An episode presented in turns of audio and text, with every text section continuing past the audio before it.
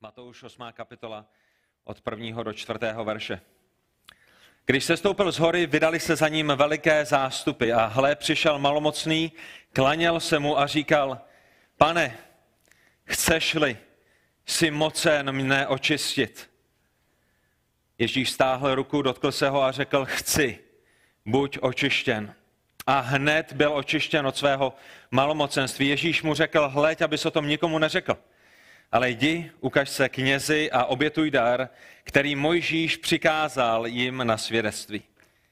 A tak, panovníku hospodine, Bože stvořiteli nebe i země, my tě oslavujeme dnešního rána a děkujeme za to, že jsi nás stvořil, děkujeme za to, že jsi nás vykoupil z našich hříchů a děkujeme za to, že my, kteří jsme znovu zrození z tvé veliké milosti, můžeme být součástí tvé církve. Děkujeme za tvé slovo, které nám dáváš a kterým můžeme být syceni a vyučováni dnešního rána. A prosíme tě o to, aby tvé slovo se navrátilo s užitkem, aby si skrze něj pracoval v našich životech. Ať už znovu zrozených nebo neznovu zrozených, kteří jsou mezi námi, našimi dětmi, lidmi, kteří jsou na tomto místě. Hospodine, my si uvědomujeme, že ten poklad Evangelia, který máme, je pouze v hliněných nádobách a tak tě prosím o to, aby toho dnešního rána si použil obyčejnou hliněnou nádobu, jako jsem já, hříšníka, který bude sloužit dalším hříšníkům k tomu, aby tvé slovo mohlo být hlásáno pravdivě, k tomu, aby ty jsi byl vyvýšen, k tomu, aby Pán Ježíš Kristus, náš spasitel, byl oslaven. Za to tě prosíme v jeho jménu. Ke tvojí slávě a pro naše dobro. Amen. Amen. Můžeme se posadit. My procházíme Matoušovo evangelium a v páté až v sedmé kapitole tohoto evangelia v kázání nahoře jsme viděli, jak pán Ježíš promluvil jako ten, který je vtělenou boží moudrostí. Pán Ježíš v páté až sedmé kapitole kázání nahoře toho nejkrásnějšího, nejnádhernějšího kázání, které kdy bylo, pán Ježíš promluvil jako boží vtělená moudrost. A nyní v kapitole 8 až 9, která je před námi, uvidíme, jak Ježíš Kristus bude jednat, jak bude konat jako ten, který je také boží vtělenou mocí. A tak máme boží vtělenou moudrost, máme boží vtělenou moc. Obě tyto věci se střetávají a nacházejí v Pánu Ježíši Kristu. A v těch následujících dvou kapitolách, které jsou před námi v Matoušově evangeliu, uvidíme, jak Matouš vybírá devět zázraků Pána Ježíše Krista. Nejsou to jediné zázraky, které Ježíš udělal, ale Matouš vybírá devět z nich a na nich nám bude odhalovat právě tu zmíněnou Ježíšovu moc. Na těchto zázracích, které jsou také známy nebo které jsou nazývány znameními, dochází k potvrzení, dochází k důkazu toho, že Ježíš je tím, za koho se skutečně prohlašoval, že je věčně existujícím Bohem, druhou osobou Boží trojice a že on je ten jediný, v kom je záchrana, on je ten jediný, v kom je vykoupení z našich hříchů. A tak v kázání nahoře, pokud si na něj pamatujete, tak jak jsme ho procházeli v minulých týdnech a měsících, jsme viděli, že Ježíš učí tak, jako nikdo předtím neučil, že mluví tak, jak nikdo předtím nemluvil. On přichází a učí s božskou autoritou. Neodkazuje se na rabíny, neodkazuje se na nějaké filozofy, neodkazuje se do Aten nebo, nebo do Říma, ale přichází se svou vlastní božskou autoritou. Přikazuje, co může přikazovat pouze samotný Bůh, volá k tomu, k čemu může volat samotný Bůh a říká lidem, že jejich věčnost závisí na tom, co udělají s ním. Ne s jeho učením, ne, ne s tím poselstvím, které přináší, ale co udělají s ním samotným. On je Bohem. A nyní Matouš přichází a v tom jeho myšlenkovém toku, v té, v té logice tohoto evangelia, nám předkládá Ježíšovi zázraky. A vy víte, že Ježíš je v Matoušově evangelium vyobrazen jako král, že on je král, přicházející král. A tyto zázraky mimo jiné jsou královským svrchovaným renomem. E, jsou Ježíšovou, Ježíšovou reputací, jsou Ježíšovým kreditem. Proč by mu kdokoliv měl věřit? Jsou průkaznou listinou. Když někam přijedete, lidé vás neznají, že někdy potřebujete přijít na úřad eh, s certifikátem narození, nebo s certifikátem o manželství, nebo s certifikátem, že jste skutečnými vlastníky tohoto auta. Oni potom na základě těchto dokumentů, těchto certifikátů vám udělají cokoliv je potřeba udělat. A, a pán Ježíš nemá nějakou listinu, pán Ježíš má zázraky, má znamení, které prokazují to, že on je skutečně Bohem. A, a tato průkazná listina v Ježíšových zázracích je nad slunce jasnější. Nad slunce jasněji dokazuje, kým skutečně je. A tak eh, ten jeden z veršů, který nebudete mít před sebou, je v prvním listu Korinským 1.24. První Korinským 1.24 my opravdu vidíme, že Kristus je boží mocí a boží moudrostí. On je boží mocí a boží moudrostí. A tak smyslem zázraků je prokázat Ježíšovu identitu, prokázat, že tím, za koho se prohlašuje a skrze znamení potvrdit pravost a pravdivost jeho učení. Že Ježíš něco řekl, my se nyní ptáme, proč bychom ti měli věřit. Je tolik lidí, kteří něco říkají. A Matouš nám předkládá zázraky, které nám dokazují, že musíme Ježíšovi věřit, protože je tím, za koho se prohlašuje. Toho, který prohlásil, že je chlebem života, to je ten stejný, který potom nasytil 20 tisíc lidí z několika chlebů a několika ryb. A pán Ježíš je tím, který prohlásil, že je světlo světa, ale potom také otevřel oči slepému a daroval duchovní zrak mnoha duchovně slepým. Pán Ježíš prohlásil, že je viná réva, ale, ale potom také dal moc svým učedníkům, aby, aby tak, jak jsou napojeni na ně, aby šli a dělali ty stejné zázraky, které dělal on. Pán Ježíš prohlásil, že je dobrým pastýřem. On je ten dobrý pastýř, který pokládá svou duši. Že to byla slova, která pán Ježíš Kristus prohlásil, vyhlásil, řekl, ale pán Ježíš potom také šel a, a zemřel na dřevě kříže, byl přibyt, byl nahý, byl skrušený mezi dvěma zločinci a jako dobrý pastýř také položil žil skutečně nejenom slovem, ale skutkem život za své ovce. A toho, který prohlásil, že je vzkříšení a život. Potom nalézáme u Lazarova hrobu.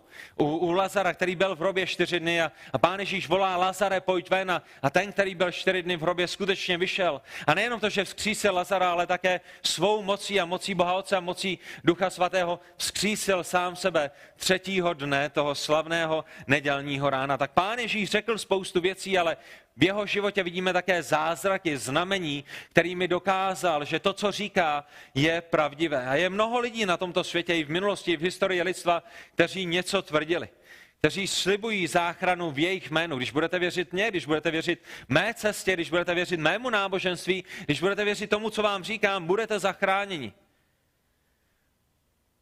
Ale pouze jedno jméno, je pouze jedna osoba, která svá tvrzení dokázala také mocnými činy. A tím je Pán Ježíš. V desáté kapitole Janova Evangelia Páne Ježíše v chrámu, jeruzalemském chrámu, v Šalamounově sloupoví obklopili židé a rozžarovali se odpovědi. Jan 10, 24 až 25. Oni za ním přicházejí a říkají mu, jak dlouho chceš naši duši držet v nejistotě. Sily Mesiáš, řekni nám to otevřeně. Sily spasitel, sily ten Bohem pomazaný, sily ten Bohem poslaný zachránce světa, vykupitel, král králů a pán pánů, ten, který přichází, aby zachránil, řekni nám to otevřeně. Pán Ježíš odpovídá v 25. verši, řekl jsem vám to a nevěříte. Já už jsem vám to řekl mnohokrát, na mnoha místech jsem se na to odkazoval, neřekl jsem to v nějakém rebusu nebo v nějaké hárance, řekl jsem vám to otevřeně, ale vy nevěříte. Ale dávejte dobrý pozor, skutky, které já činím ve jménu svého Otce, ty o mě svědčí. A na jiném místě pán Ježíš říká, nevěříte-li pro, pro má slova, věřte mi aspoň pro mé skutky. Mé skutky dokazují má slova, prokazují má slova. Jsem skutečně tím, za koho se prohlašuji. A pán Bůh jim i nám ve starém zákoně jasně předpověděl, jakými znameními bude doprovázen boží spasitel, boží, boží mesiáš boží syn, beránek boží, vykupitel říšníků, který přichází zachránit svět z jeho hříchu, že v Izajášovi ve 35. kapitole 5. a 6. verši například. My čteme to proroctví o, o mesiáši, o zachránci, o spasiteli. Co se bude dít pod jeho mocí, jak bude konat. Tehdy prohlédnou oči slepých a uši hluchých se otevřou. Tehdy chromý bude skákat jako jelen a jazyk němého bude výskat. To je to, co, to je to, co se bude dít, to je to, čím budou doprovázena slova Mesiáše mocnými činy. A problém Židů nebyl, že neslyšeli. Problém Židů nebyl, že neviděli. Jejich problémem bylo, že měli zatvrzená srdce a tak nechtěli věřit svědectví starého zákona, které bylo nyní propojeno s Ježíšovými slovy. Já jsem ten, o kom proroci prorokovali a nechtěli pro zatvrzelo svého srdce ani věřit Ježíšovým skutkům. Když se uvězněný Jan Křtitel ptal skrze své učedníky na pána Ježíše, pamatujete si na to? Jan Křtitel měl plodnou službu, chodil k němu celý Jeruzalém, činili pokání. Jan Křtitel je uvězněn králem Herodem a, a ve vězení znejistěl, ve vězení jeho víra polevila, ve vězení kvůli tomu utrpení, kterým procházel, si není zcela jistý. A v Matoušovi v 11. kapitole 13. verši říká svým učeníkům, aby se šli zeptat pána Ježíše Krista, ty jsi ten, který má přijít, nebo máme očekávat jiného? Já jsem ve vězení, ale myslel jsem, že s tebou budu v královském, v královském paláci. Myslel jsem, že společně budeme vládnout, ale, ale já nyní čekám možná na moji vlastní smrt a, a tak si nejsem jistý, jestli jsem správně pochopil to, co si říkal a to, co si dělal. Jsi skutečně ten zaslíbený, o kterým čteme v Izajášovi 35. kapitole. Když pán Ježíš přijal tuto zprávu od učedníků Jana Křtitele, tak eh, jim říká, tohle co vzkažte Janu Křtitelovi. Jděte a oznamte Janovi v Matoušovi 11. kapitole 4. verši, co slyšíte a co vidíte. A co bylo, co slyšeli a co viděli? Slepí opět vidí, chromí chodí, malomocní jsou očišťováni, hluší slyší, mrtví vstávají a churým se zvěstuje evangelium. Jane, ty mi řekni, jestli jsem ten, který má přijít, nebo jestli máte čekat jiného. Že? A ta odpověď je do nebe volající. Ta, ta odpověď, kterou pán Ježíš předkládá, je ano, jsem tím, kterého proroci předpověděli. A pán Ježíš řekl v Matoušovi 5. kapitole 17. verši, nedomnívejte, že jsem, nedomnívejte se raději, že jsem přišel zrušit zákon a proroky.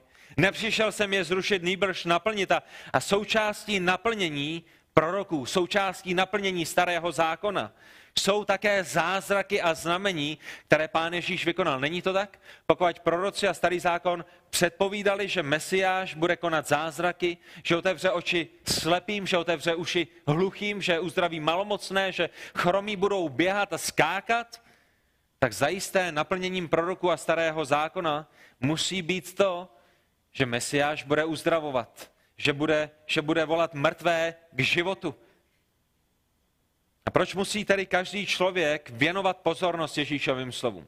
Proč nikdo po tom, co si přečte kázání nahoře, proč nikdo po tom, co slyší Pána Ježíše Krista, jak říká, já jsem ta cesta, já jsem ta pravda, já jsem ten život, a nikdo nepřichází k Otci než skrze mne. Proč tomu všichni musí věnovat pozor? Protože Pán Ježíš Kristus není tuctovým, beroucím nějakého tuctového náboženství, ale svými zázraky a svými znameními dokazuje, že jsem synem Božím. Jsem jediným prostředníkem mezi živým Bohem a hříšníky. Jsem jediným prostředníkem mezi svatým Bohem a, a a nespravedlivými hříšníky. Já jsem pravdivě Bůh, jsem pravdivě člověk. V mé osobě se tyto dvě entity, tyto dvě věci střetávají Stojím na jedné straně jako svatý Bůh, na druhé straně stojím jako zástupce lidí a přicházím, abych tyto dvě znepřátelené strany usmířil. A mé zázraky, má znamení to prokazují. V Janovi ve 20. kapitole 30. verši na závěr Janova evangelia, že evangelista Jan nám říká, proč zaznamenal své evangelium. Možná by někdo četl Janovo evangelium a říkal si, proč tohle všechno napsal. Už to máme třikrát, proč to máme nyní po čtvrté. Možná někdy čtete novinový článek, možná někdy čtete knihu a říkáte si, proč to napsali. jako nošení dříva jít do lesa, ale, ale Jan nám říká ve 20. kapitole 30. až 31. verši, proč napsal své evangelium ve kterém mimo jiné mluví o mnoha znameních a o mnoha zázracích Pána Ježíše Krista. A Jan říká, ještě mnoho jiných znamení, která nejsou zapsána v této knize, učinil Ježíš před svými učedníky. Tato, která jsem vybral, tato, která jsem zaznamenal, tato, která předkládám i vám, jsou však zapsána proč? Proto, abyste uvěřili, že Ježíš je Mesiáš, Syn Boží, a abyste věříce měli život v jeho jménu. Proč Jan napsal své evangelium, proč Jan zmiňuje všechny zázraky. Jan, který je očitým svědkem Ježíšova života a Ježíšových zázraků. Jan, který znal lidi, kteří zemřeli a byli vzkříšení z mrtvých. Jan, který znal lidi, kteří byli slepí a chromí a hluší a viděli, jak je pán Ježíš proměnil. Jan, který možná svědčil z největší pravděpodobností i uzdravení malomocného, o kterém dnes čteme. Proč Jan zaznamenal všechny tyto zázraky? Proto, aby vy, kteří jste v Kuřimi a proto, kteří, vy, kteří jste byli v církevní historii a kteří čtete jeho evangelium, jste věřili, že spasení není v nikom jiném než Pánu Ježíši Kristu. Ježíš učinil mnoho, mnoho, mnoho zázraků a znamení. A my se dnes ráno podíváme alespoň na jeden z nich, a to je právě uzdravení malomocného. V prvním verši 8. kapitoly jsme v kontextu toho, kde se nacházíme. Pán Ježíš sestoupil z hory a vydali se za ním veliké zástupy.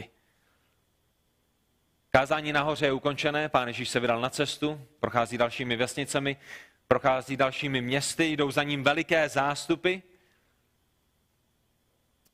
ale oni ho nenásledují kvůli tomu, že by věřili v něho jako syna božího, že by ho milovali. My, my čteme na dalších místech, že mnoho z nich ho následuje, jedin, ho následuje kvůli tomu, že, že touží po nasycení, že pán Ježíš zprostředkoval jídlo zdarma, někteří za ním jdou kvůli jídlu. Pán Ježíš uzdravoval, někteří za ním jdou kvůli uzdravení. S pánem Ježíšem vždycky byla velká show a s pánem Ježíšem vždycky bylo na co koukat. Co bychom zůstali doma a jenom, jenom, jenom chytali lelky, půjdeme se podívat na to, co Ježíš dneska dokáže. Tak to, že ho následují veliké zástupy, ještě neznamená, že ho následuje veliký zástup těch, kteří mu patří a kteří ho milují a kteří jsou znovu zrození, ale to je ten kontext, ve kterém se nacházíme. Kolem Pána Ježíše bylo vždycky mnoho lidí, kteří za ním chodili, ale ne všichni mu patřili a, a na to musíme dávat pozor i my dnes ráno. My, my jsme schopni přijít na nějaké místo, my jsme schopni se označovat za křesťany, ale to ještě neznamená, že jsme v prostředí křesťanů, že jsme v blízkosti slova Božího, ať už živého nebo zapsaného, že jsme křesťany a že jsme znovu zrozenými. A tak se podívejte za prvé na, malo, na malomocného, který přichází k Ježíši. Ten první bod našeho kázání, a budou dva body, je o beznadějném, malomocném hříšníkovi. A nalezáme ho v druhém verši našeho textu beznadějný a malomocný hříšník. Hle, přišel malomocný, klaněl se Ježíši a říkal, pane, chceš-li, jsi mocen mne očistit. Drazí v Kristu, tento verš by vás měl naprosto vykolit. Měli byste se škrábat na hlavě, měli byste si říkat, co se zde děje. Mělo by vás to naprosto zarazit, protože to, co zde čteme, že malomocný přišel k Ježíši, že přišel do jeho blízkosti, je naprosto šokující. Malomocný přichází za Ježíšem a doktor Lukáš ve svém evangeliu nám říká v Lukášovi 5. kapitole 12. verši, že byl plný malomocenství. Malomocenství stejně jako každá jiná nemoc procházela různými stádii a, a tento malomocný není na začátku svého malomocenství. Není to o tom, že neví, jestli je malomocný nebo není. Není to o tom, že má nějaké symptomy, ale, ale možná by to mohla být ještě chřipka, možná by to mohlo být ještě něco jiného. Ne, doktor Lukáš v Lukášovi 5.12 nám říká, že je plný malomocenství. Je očividné, že tuto nemoc má, že u něj propukla, že je pokrytý malomocenstvím a, a je, je, jeho, jeho malomocenství je, je všem zřejmé. Já přemýšlím dnešního rána, jestli to dokážete domyslet.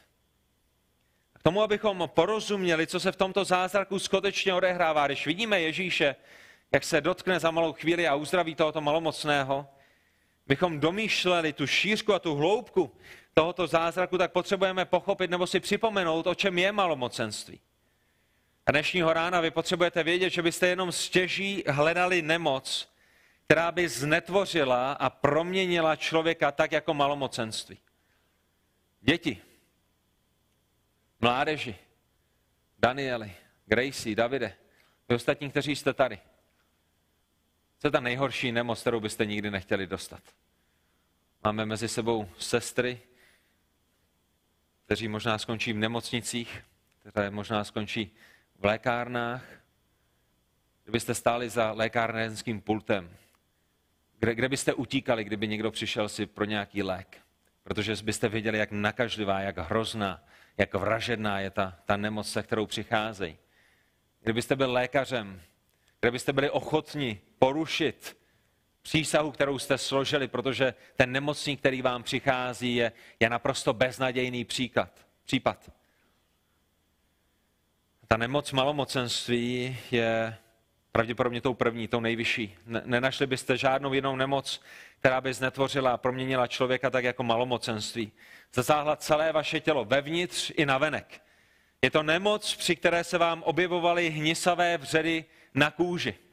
Jestli jste někdy měli nějakou infekci, jestli jste někdy měli nějakou jizvu, kterou jste měli na svém těle, tak si představte, že máte vředy, otevřenou kůži po celém těle, která vám hnisá. Je to nemoc, při které jste přišli ocit v různých částech těla, což mělo za důsledek rozdírání kůže nebo popálení se, že? Když nemáte cit v prstech, když nemáte cit v nohách, když nemáte cit na tváři, z nějakého důvodu se někde o něco odřete, o strom nebo, nebo o, o, o kámen, protože jste spadli, nebo vás tlačí bota a vy o tom ani nevíte, abyste, abyste si koupili větší nebo si vyndali botu, tak dojde k rozedrání kůže a to znamená další infekce a další hnisání a další hniloba. Došlo k napadení, k napadení a chřadnutí kostí. Kosti se vám začaly roz, rozmělňovat, možná se vám začaly propadat líčka nebo, nebo hlava, tak jak, jak, jak, jak vám chřadly kosti. Došlo k infekci krve, která sebou přináší další těžkosti a nevolnosti a, a zvracení. Došlo k napadení zraku, případnému oslepnutí. Došlo k napadení zubního chrupu, tak vám začaly vypadávat a, a hnít zuby. Vnitřní orgány vám kolabovaly. Ta bolest, kterou to sebou přináší, jestli jste někdy byli v nemocnici a možná v čekárně na, na urologii a viděli jste staré muže, jak tam leží na lehátkách a, a kňourají a skučí a, a volají o pomoc, protože jsou v agónii a není, kdo by jim pomohl. Pokud jste někdy měli problém se žlučníkem, pokud jste někdy měli zápal plis, pokud jste někdy měli problém s nějakým vaším vnitřním orgánem, i to bylo součástí malomocenství. Nebyla to pouze nějaká vnější vyrážka, že jste se občas poškrábali, ale celé vaše tělo trpělo. Je to nemoc, která byla doprovázena velice nepříjemným zápachem. Už jste někdy byli v přítomnosti umírajícího? Už jste šli někdy navštívit někoho do nemocnice, kterého si pán Bůh možná ještě ten den odvolal? Pamatujete na ten zápach, který tam možná byl přítomný? Pamatujete na tu pachuť, kterou jste měli ve svých ústech, když jste odcházeli? Přijdete, abyste se s nimi setkali, možná ten nemocný nebyl v nemocnici, možná byl doma. A je tady tam přítomnost smrti, která je identifikovatelná ve vašem nose a je, je za malou chvíli identifikovaná i ve vašich ústech. Je to nemoc, která změnila váš hlas, tak jak došlo k napadení a rozkladu hlasivek.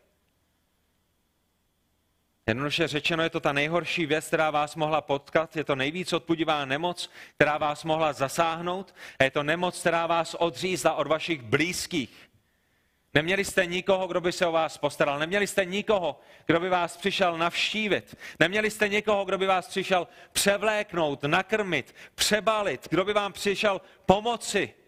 Byli jste vyvrhelem společnosti, byli jste odkázáni sami na sebe. Byli jste odkázáni na to, že možná někdo u vaší jeskyně nebo na kraji města zanechá někde koš s jídlem a vy si v noci pro něj přijdete, abyste se najedli. Nejenom to, pán Bůh ve své svrchované moudrosti dokonce určil, že malomocní budou prohlášeni za ceremoniálně nečisté. Nejenom, že jste měli tuto nevylečitelnou nemoc, nejenom všechno to utrpení, které s tím bylo spojeno, ale Bůh ve své moudrosti ještě určil, že malomocní budou nejlepším a nejvyšším a nejhlubším a nejdůkladnějším příkladem hříchu a kvůli tomu budou ceremoniálně odloučeni od božího lidu, z boží přítomnosti. Pán Bůh použil malomocenství jako názorný příklad hříchu. Na, maloc, na malomocenství jako nikde jinde nám Bůh v písmu ukazuje, jak závažný a odpudivý hřích je. A muži, bratři, sestry, děti, jak přemýšlíte o svém hříchu?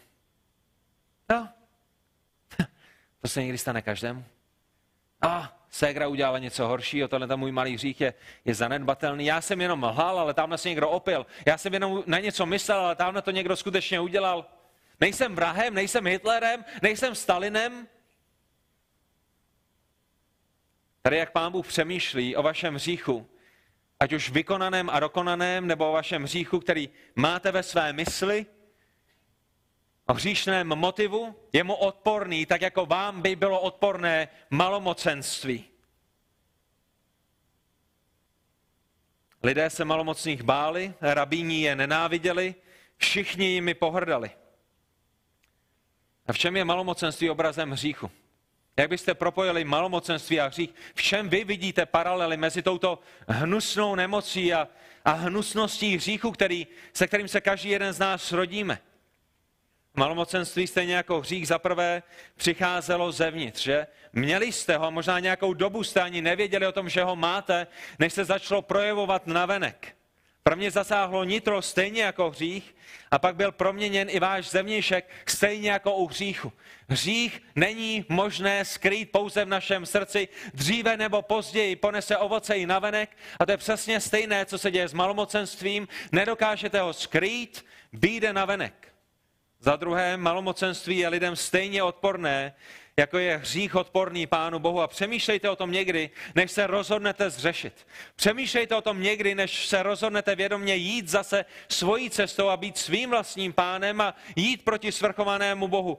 Váš hřích je stejně Bohu odporný, jako by vám bylo malomocenství lidí, kteří jsou kolem vás. Malomocenství je stejně jako hřích, nebo malomocenství stejně jako hřích není něčím, co můžete brát na lehkou váhu.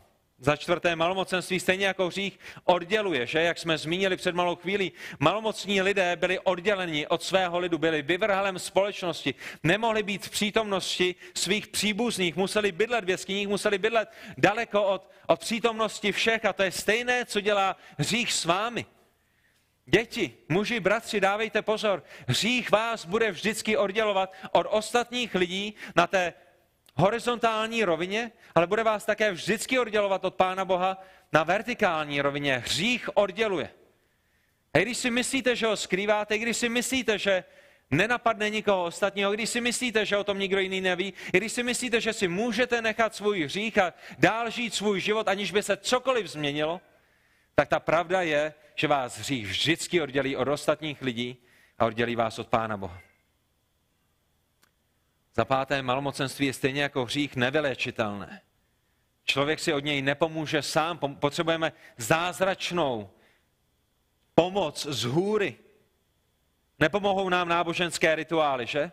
Rabíni, kteří přicházeli, učitelé zákona, kteří přicházeli, farizeové, kteří přicházeli, věděli, že nejsou schopnými uzdravit skrze nějaký náboženský rituál malomocného.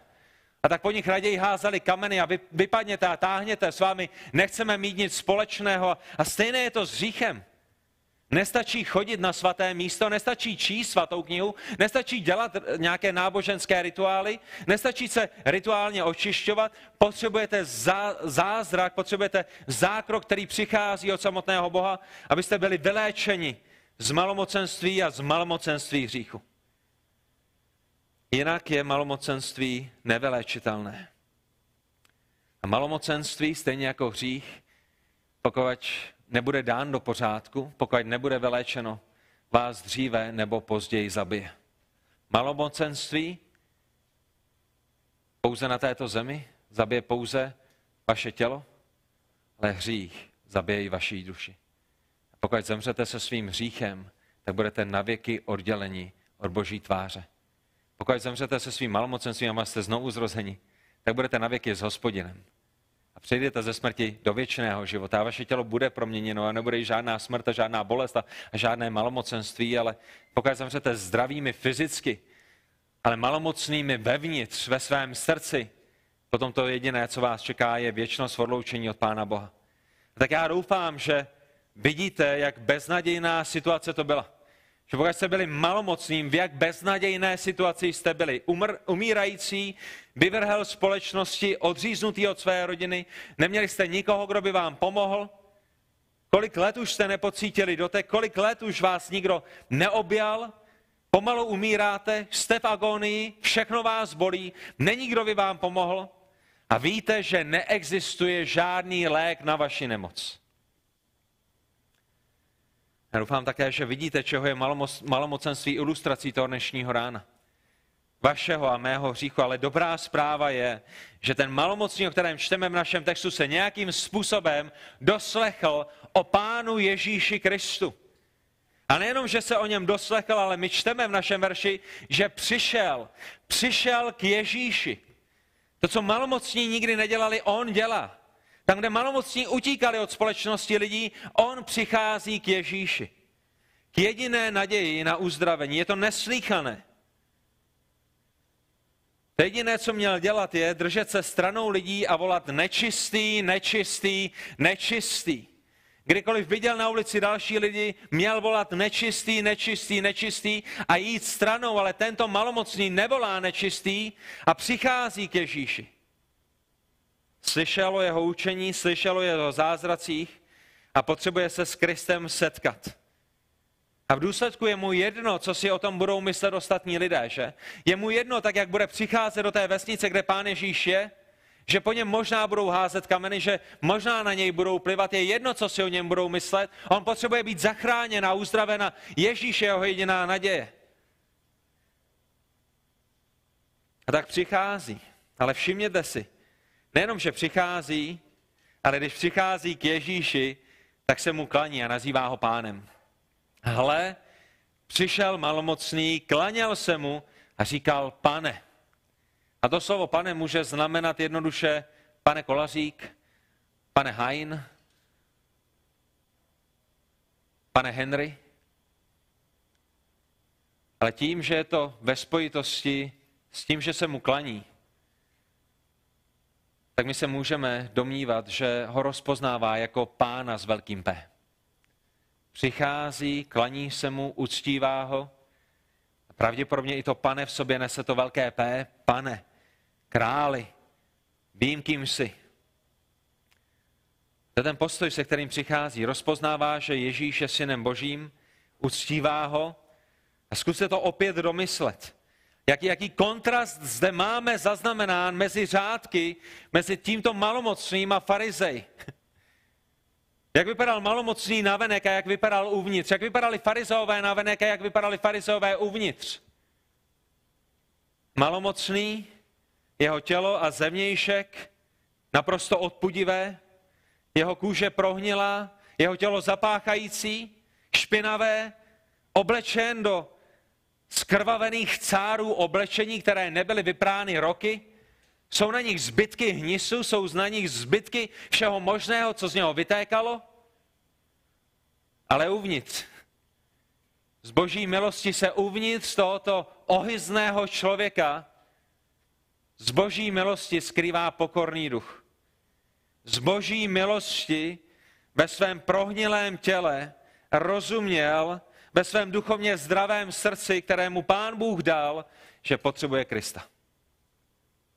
Na druhé straně stáli kolem farizeové, náboženští představitelé, kteří měli to nejlepší oblečení, kteří si dávali koupel jednou, dvakrát denně, kteří byli navonění, jejich pokožka byla skvostná, protože se mazali nejrůznějšími balzámy, ale uvnitř byli daleko více zapáchající a prohnilí, než ten nejvíc malomocný člověk navenek. Byli pyšnými, mysleli si, že se do nebe dostanou svými skutky, že se do nebe dostanou svými zásluhami.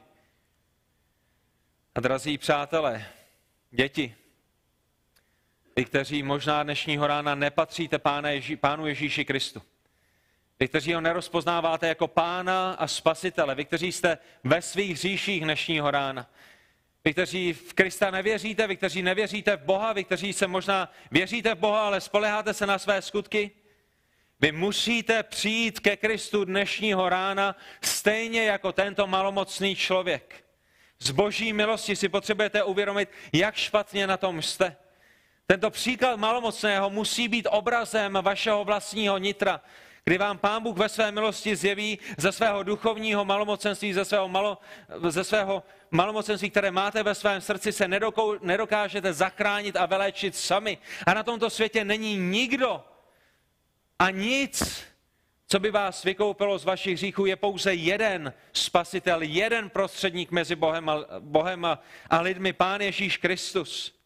Váš hřích, vaše svévole, vaše duchovní prohnilost je Bohu stejně odporná jako fyzické malomocenství. Je pouze jeden lékař, je pouze jeden doktor, kterého pán Bůh určil k tomu, aby vyléčil naše duchovní nemoce.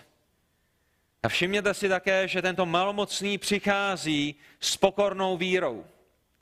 Co říká pánu Ježíši? Podívejte se do svého textu. Chceš-li? jsi mocen mě očistit. Věří, že Ježíš mocen je, že Ježíš je mocen ho zachránit. Vidíte to tam? On, on věří, že Ježíš je schopen ho uzdravit. On ví, že Ježíš je, má moc ho očistit a zachránit a to i přesto, že poslední zmínka o uzdravení malomocného v písmu je, je možná tisíc let stará. Dokážete si to představit? Máte nemoc, která je nevylečitelná. Naposledy jste slyšeli o někom, kdo z toho byl vykoupen božím zázrakem a je to už možná tisíce let zpátky.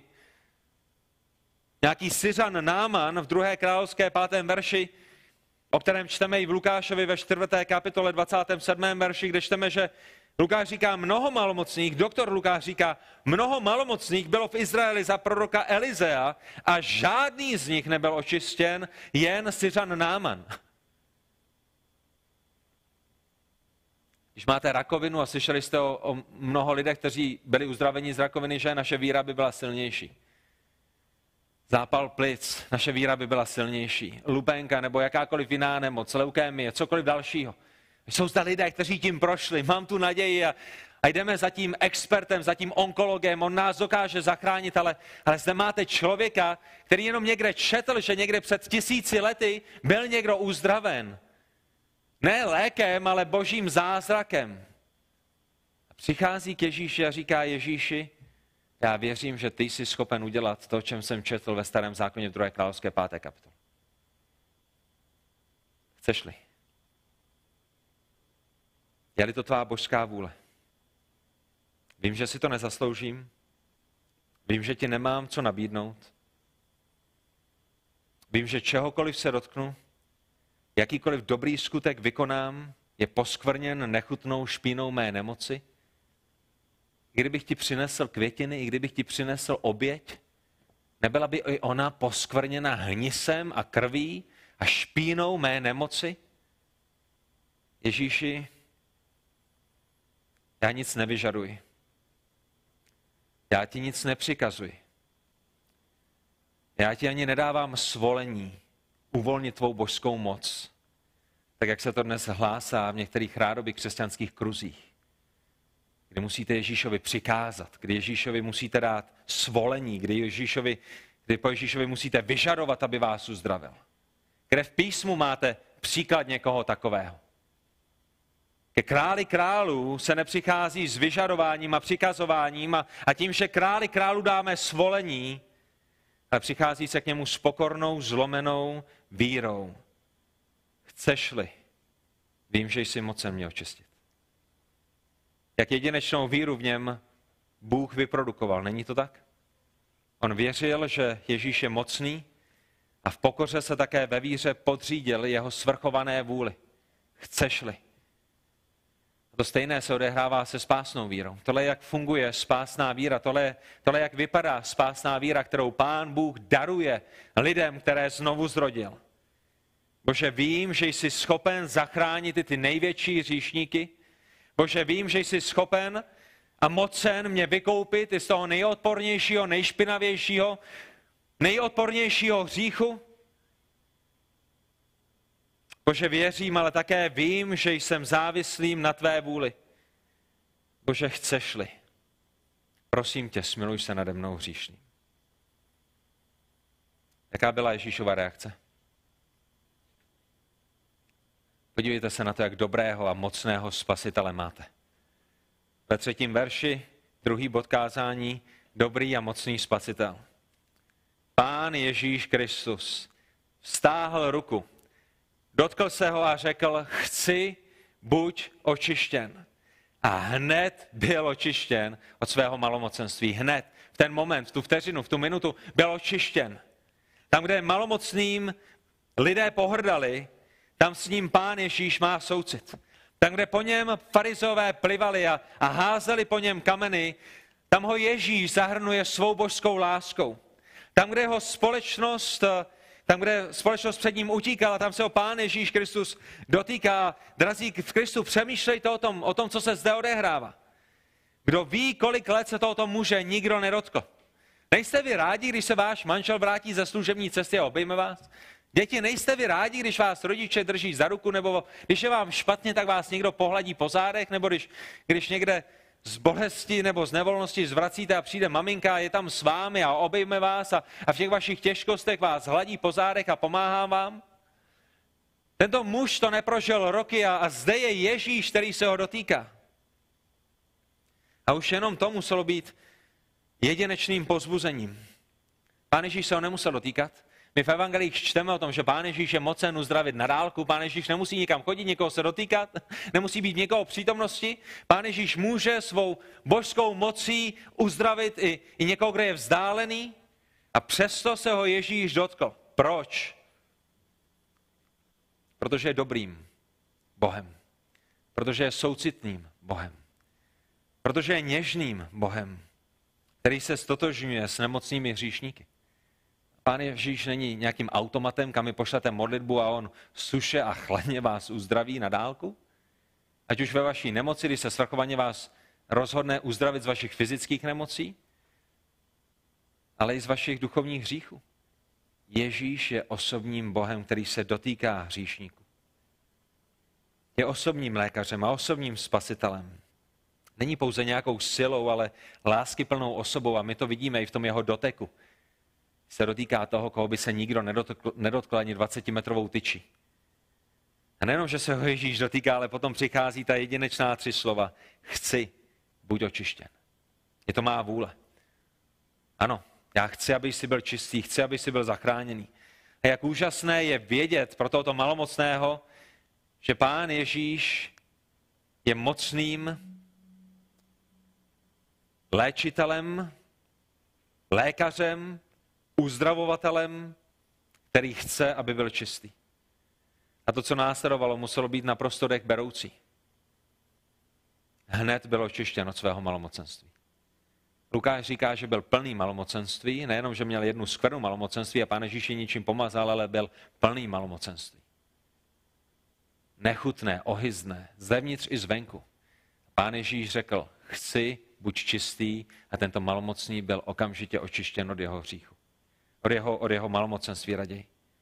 Jeho krev byla vyčištěna, jeho kosti byly posíleny, jeho kůže byla napravena, jeho vředy byly zaceleny, odpadlé kusy masa a odpadlé kusy končetin a prstů byly znovu stvořeny, zápach byl pryč, vlasy, které mu vypadaly, obočí, které mu vypadalo, řasy, které mu vypadaly, byly zpět, v okamžik dorostly, jeho hlas byl obnoven, zrak byl vyčištěn a došlo k naprostému, úplnému, dokonalému uzdravení zvenku i zevnitř. Všem viditelné, všem zřejmé, všem zázračné. A ne takové, jaké vidíme v dnešní době na rádoby uzdravovacích setkání, které se odehrávají zde v Čechách. Ne šarlatánské rádoby uzdravení, které se dnes provozuje na mnoha místech. Ne uzdravení jenom na oko, které jsou udělány podvodníky a velky, kteří se nazývají božími apoštoly a boží, božími muži, ale, ale Boha a jeho, jeho moc vůbec neznají.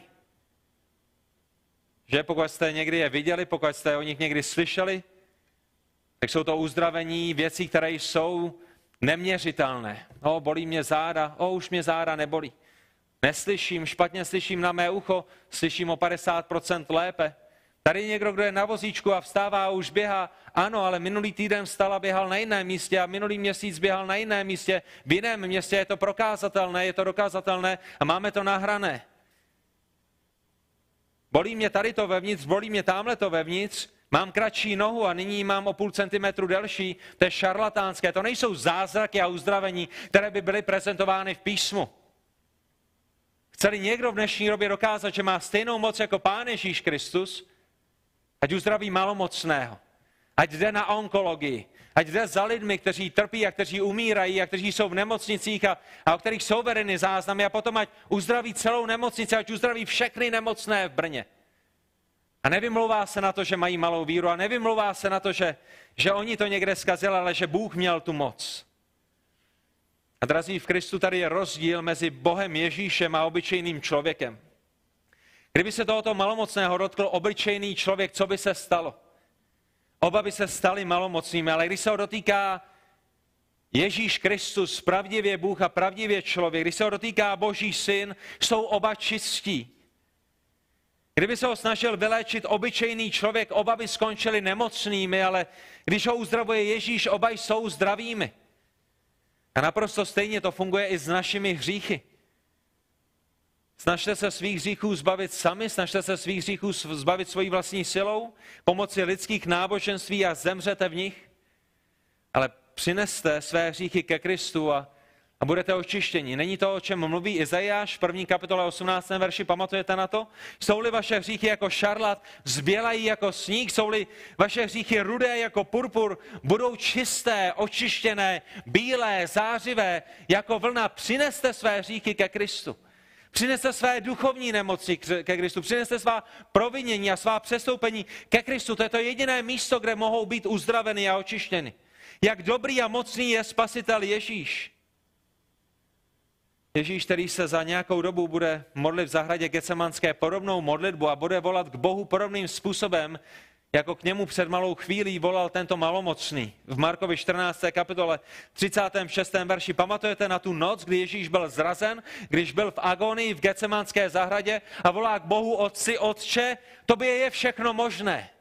Otče, ty jsi mocen, otče, otče, ty jsi schopen, otče, ty máš veškerou moc, ty jsi všemocným. Přenes tento kalich ode mne, ale ne, co chci já, ale co chceš ty. Chceš-li, učiň to. A tam, kde bylo vůlí Boží uzdravit malomocného z jeho nemocí a vykoupit ho z jeho hříchů, tam na druhé straně se Bůh rozhodl neušetřit svého vlastního syna, ale namísto toho, aby ho ušetřil, namísto toho, aby od něj odebral kalich hořkosti, na něj velil svůj spravedlivý soud pro naše přestoupení a pro naše hříchy a pro naše duchovní nemoci a pro naše nepravosti. Izajáš 53. kapitola 5. verš. On byl míněno Ježíš, Mesiáš, Spasitel, Vykupitel, proboden za naše přestoupení Zdeptán za naše provinění, na něho dolehla kázeň pro náš pokoj a jeho šrámy jsme uzdraveni. Ježíš musel zemřít, proto aby my jsme žili. Ježíš na sebe musel vzít naše duchovní nemoci, proto aby my jsme byli očištěni a ospravedlněni. To byla jediná možnost, jak dobrý je trojediný Bůh v jeho plánu spasení. Všimněte si také na závěr, ve čtvrtém verši, pán Ježíš mu říká jednu velice zajímavou věc. Náš dobrý a mocný spasitel ještě dodává, hleď, abys o tom nikomu neřekl, ale jdi, ukaž se kněž, knězi a obětuj dar, který Mojžíš přikázal jim na svědectví.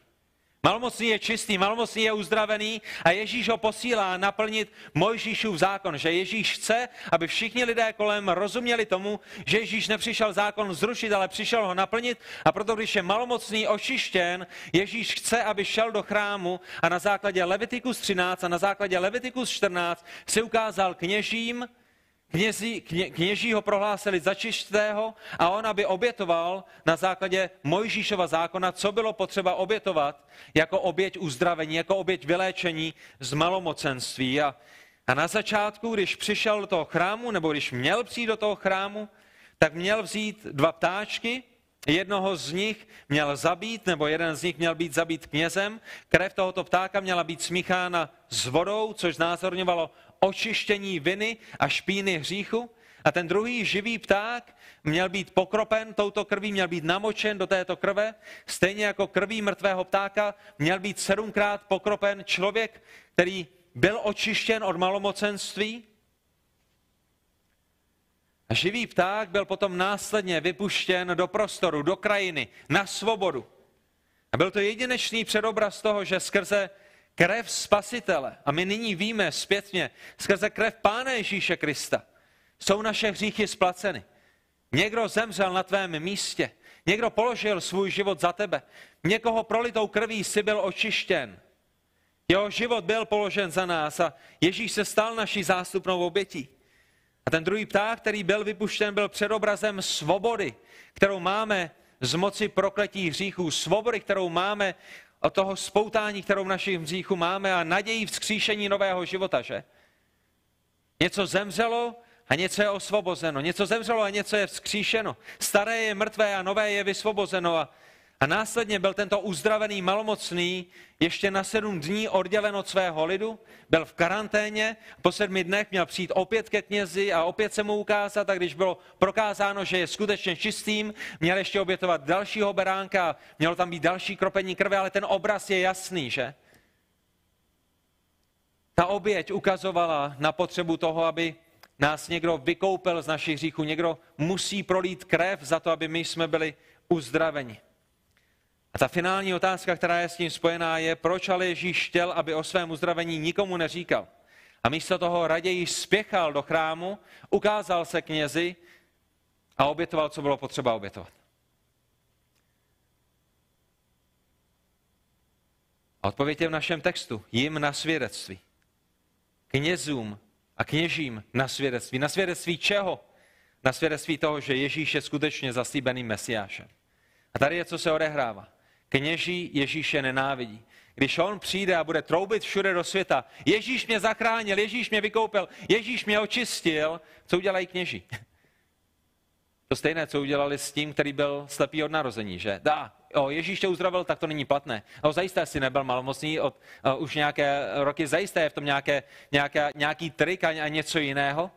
Ale když o tom malomocný nikomu neřekne, bude spěchat do chrámu a v chrámu udělá to, co zákon Mojžíšův vyžaduje a kněží, kteří nevědí, že ho uzdravil Ježíš, ho shledají čistým, obětují, co je potřeba obětovat, za sedm dní se vrátí z karantény, ono je skutečně čistým, obětují další věci a kněz na základě tohoto samotného svědectví, kdy se podíval na jeho pokožku, kdy se podíval na jeho tělo, ho shledal čistým, aniž by věděl, že s tím měl cokoliv společného Ježíš, tak ten kněz samotný ho prohlásil za čistého a kněz sám potvrdil, aniž by to věděl, že Ježíš je synem Božím. A bude to jim na svědectví. Knězům, kteří nechtějí věřit, protože jsou zatvrzelými vůči Ježíši. A když tě potom očistí, i po těch sedmi dnech a uvidí, že jsi skutečně zachráněn a zeptají se tě možná, jak se to stalo, co se stalo a ty jim řekneš, byl to Ježíš. Tak už to nemůžou vzít zpět, že?